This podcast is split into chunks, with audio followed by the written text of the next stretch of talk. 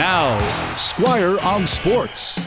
I'm not sure if you saw this on the weekend, but Alfonso Davies got kicked in the head by accident during a game for Bayern Munich.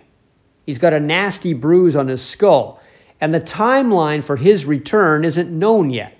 But hopefully, it won't take long for him to get back on his feet because we're now just over a month away from the start of the World Cup.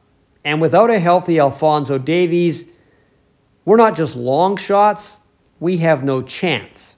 Everything Canada does runs through Alfonso Davies. He's by far our most talented player. And unlike some other Canadians on the national team, there's no replacing Davies. But what this injury shows us is just how asinine it is to have a World Cup in November, which is in the middle of most European League seasons, rather than the usual time, which is summer. Four years from now, when Canada, the US, and Mexico host the World Cup jointly, those games will be in the summer, when most players who do play in Europe and elsewhere are on a break.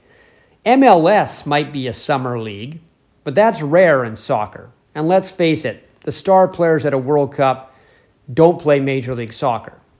The problem is, players are going all out in league games or Champions League games and therefore have a higher risk of injury just before the World Cup begins. And when the World Cup does begin, I'm sure a lot of players are going to be running on fumes, the Canadians included, because they've been playing so much soccer leading up to it. Now, the reason FIFA put the World Cup in November is because it's in Qatar and you just can't play in the summer in Qatar. That would be like playing the World Cup on Venus.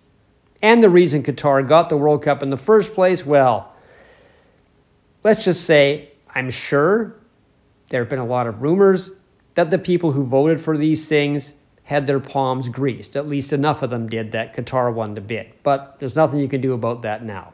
From a pure on the pitch point of view, having the World Cup in the middle of European League and Champions League seasons means big name players could have their World Cup hopes dashed even before the tournament begins.